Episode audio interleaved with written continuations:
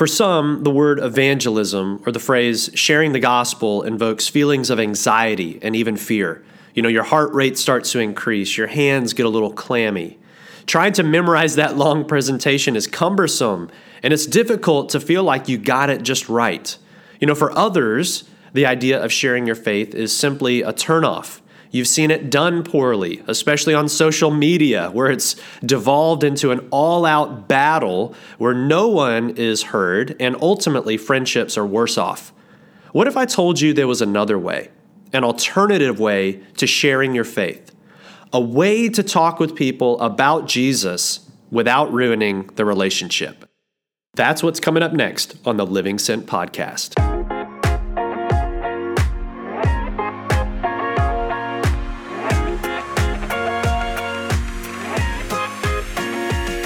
Well, welcome back, everybody, to the Living Sent podcast. This is episode number seven How to Talk with People About Jesus Without Ruining the Relationship. I am your host, Justin Wester, and my goal by the end of this podcast is to help you live just a little bit more like an everyday missionary in your household, your neighborhood, your workplace, and your city.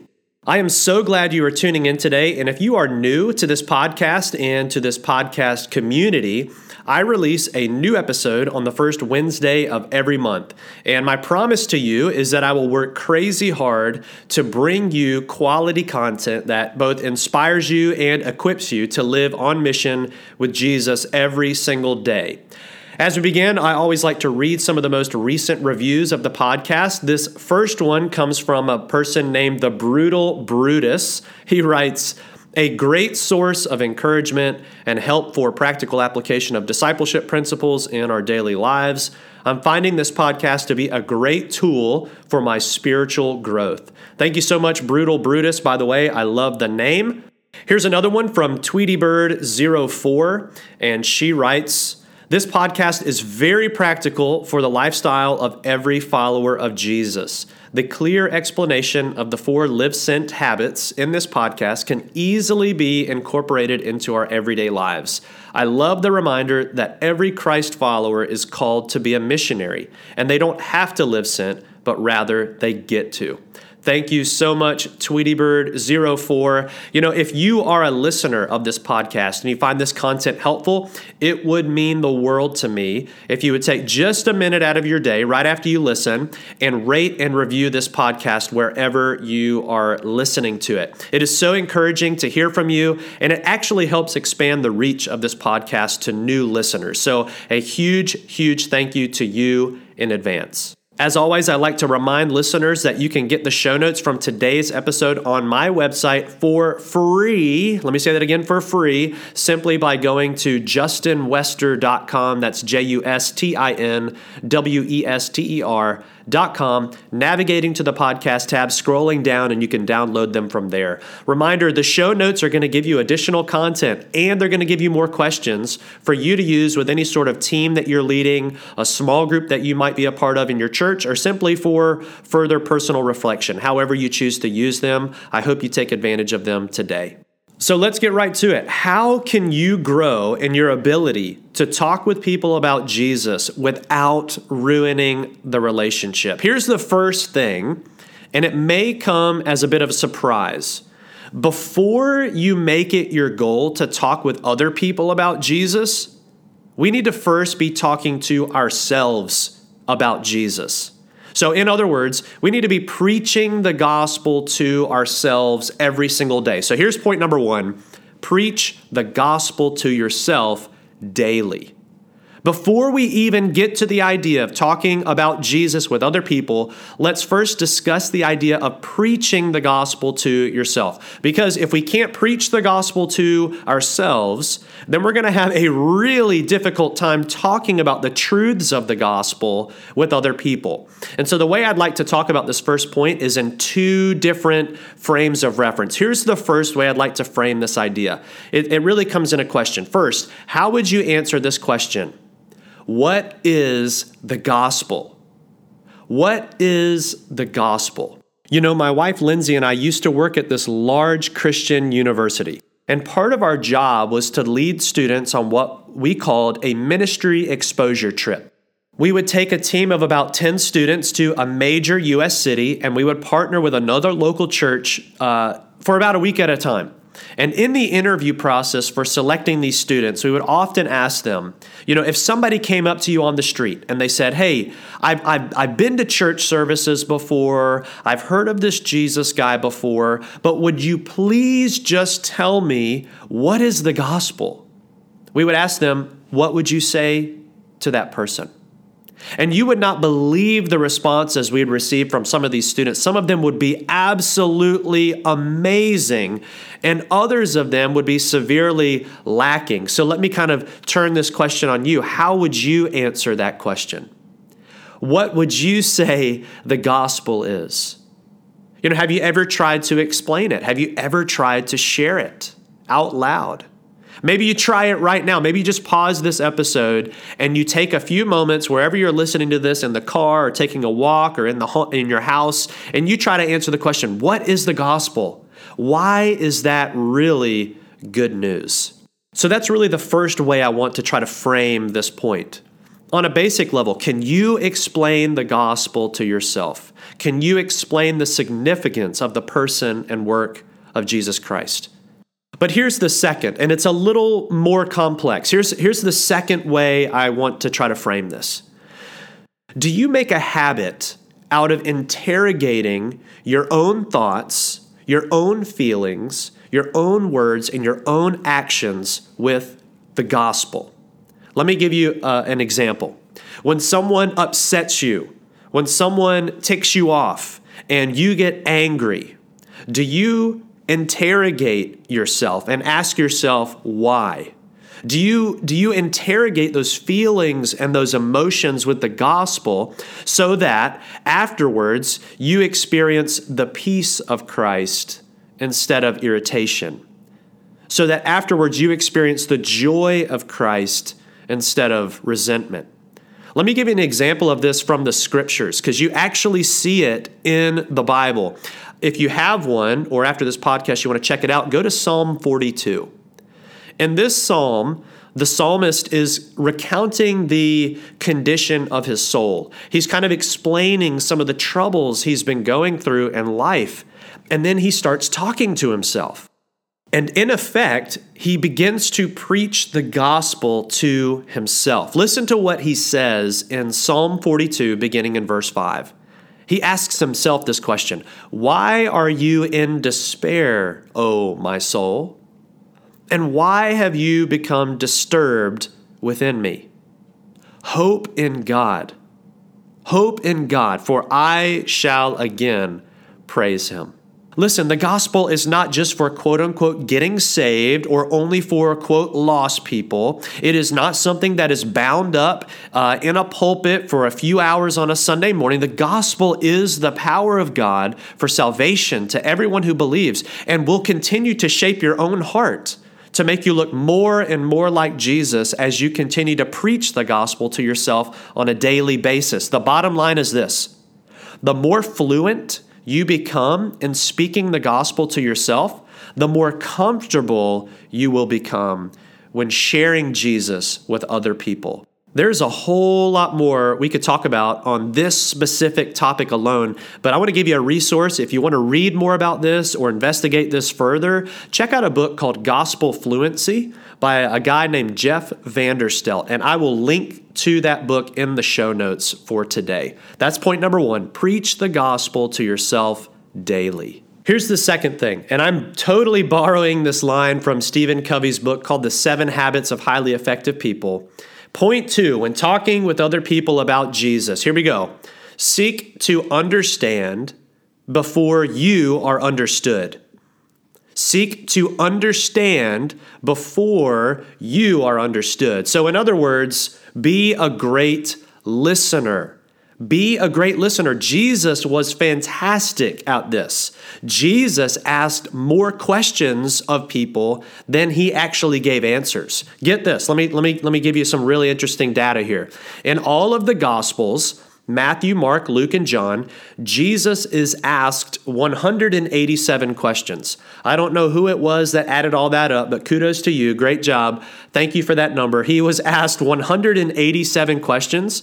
Now, let me ask you this out of those 187 questions that he was asked, how many do you think he directly answered? Take a guess. Out of the 187 questions asked of Jesus, he only directly answered three. Three.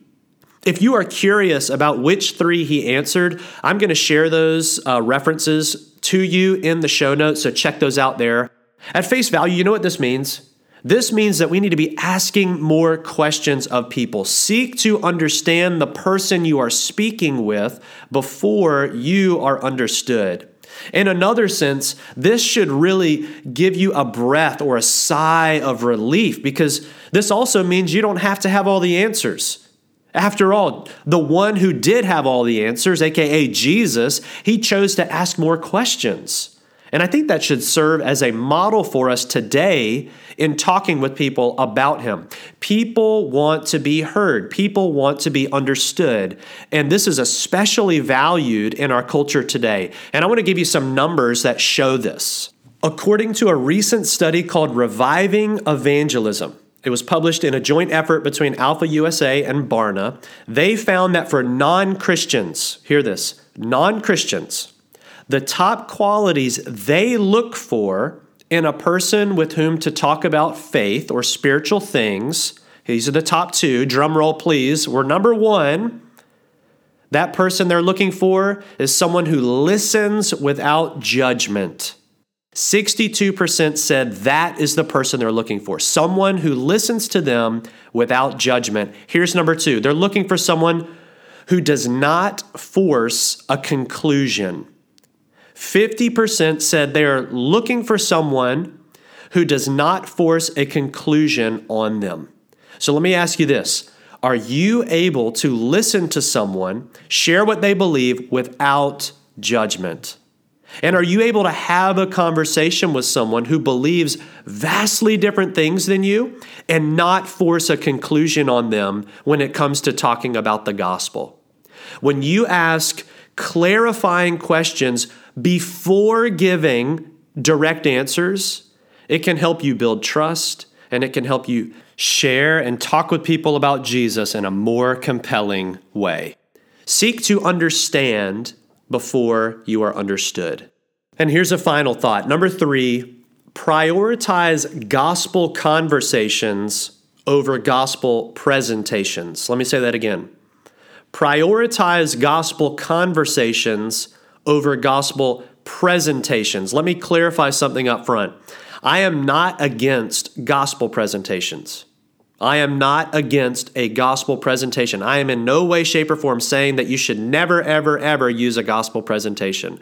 I have a gospel presentation memorized that I actually use on a consistent basis, and I'll share that with you in the show notes if you're interested in seeing what it is that I share. However, what I am saying is this Given our current cultural moment, gospel conversations are more contextually appropriate than presentations.